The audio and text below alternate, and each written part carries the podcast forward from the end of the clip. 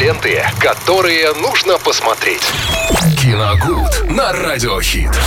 А вместе с Виталием Морозовым в этот понедельник расскажем вам о фильме, который вы, по своему мнению, может быть, посмотрите, а может быть, нет, решать вам. Но Виталий его уже посмотрел, и самое время обсудить. Да, ну, всем здравствуйте, Максим, привет. Добрый день. Да, что говорить. В общем-то, э, многие уже посмотрели, я вот только добрался до этой картины, называется она «Флеш». Флэш, флеш. Мы могли бы вот какой-нибудь подзаголовок сделать, чтобы люди хотя бы немножко понимали. Да, сейчас вообще без подзаголовков нельзя. Вообще нельзя. Любой фильм надо обязательно подзаголовок. Путь воды. Там, да, я не да, знаю. да, да, Нет, вот здесь надо было, знаешь, как сделать? Флэш назад в будущее. Все, Да, вообще. да, да, Было бы просто идеально. И народ на бы побежал бы смотреть. Да. Если было бы куда бежать. Потому что как раз-таки в сюжете все, в общем-то, на- постоянно указывает на э, легендарную картину Роберта Земекиса. Ну, что здесь можно сказать? Это очередной фильм о супергероях, который не запомнится буквально ничем вообще. Ну, возможно, только каким-то ярым фанатом, вот таким, как я, э, старых комиксов, даже не комиксов, а старых, а старых, да, кинокомиксов, которых еще когда-то снимал, например, Тим Бертон. Это Бэтмен. О, здесь никакого секрета нет. Во Флэш он тоже появляется с тем же актером Майклом Киттоном. Вот он там хорош. Не знаю почему. Старая школа. Непонятно, э, что влияет на это, но он там действительно хорош. И в качестве, э, в костюме летучей мыши, и без костюма, в общем-то, летучей мыши. Он играет как заправский артист. Он, у него горят глаза, он, все, он абсолютно живой в, кадре, э, реагирует на все очень ярко. Ну, в общем, э, очень, очень хорош. По сюжету я напомню, что на, э, Флэш это супергерой, э, который летит быстрее молнии.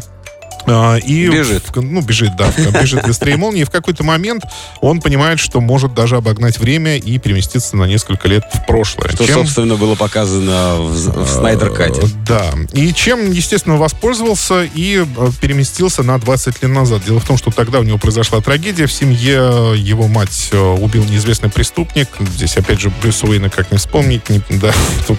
Но единственное, здесь отец остался жив. По какому-то странному стечению обстоятельств его почему-то обвиняют в убийстве э, жены. Хотя его даже дома в тот момент не было.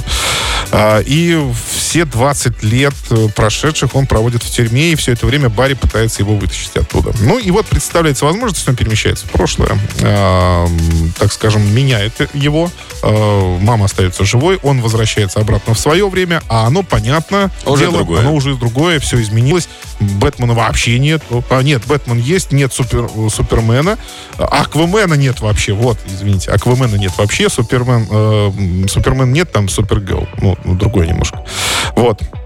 И встречает самого себя еще, к тому же, там, и понимает, что натворил он, на самом деле, гораздо больше, чем хотел. Хорошо, но это сюжетные перипетии, они, Да. мы их увидим в кино. Что там, Да. как играют актеры? Актеры, ну, смотрите, самая главная скрипка, конечно, здесь принадлежит скандальному Эзру Миллеру. Он, во всяком случае, не раздражал на протяжении картины. вот Было это видно- самое главное, кстати. Было видно, что он старался. У него здесь э, дуальность, у него двойная роль, то есть он играет двоих людей. Один такой очень взбаловший, да, он немножко подбешивает порой, но не сильно. Второй более серьезный такой, да, на него как-то меньше внимания обращаешь. Потому что после вот как фантастических тварей вот немножко было ощущение, что он будет подбешивать и там, и там. Ну, там подбешивает второй, который очень наивный, еще ничего не знает, он еще не стал супергероем и, все такое. А, но здесь э, проблема-то даже не в этом, а проблема в том, что вы его игру вы просто не сможете всмотреться, потому что каждый, практически каждую минуту кто-то в кадре появляется из новых, а, и составляя очередную фан-базу. То есть э, там появляются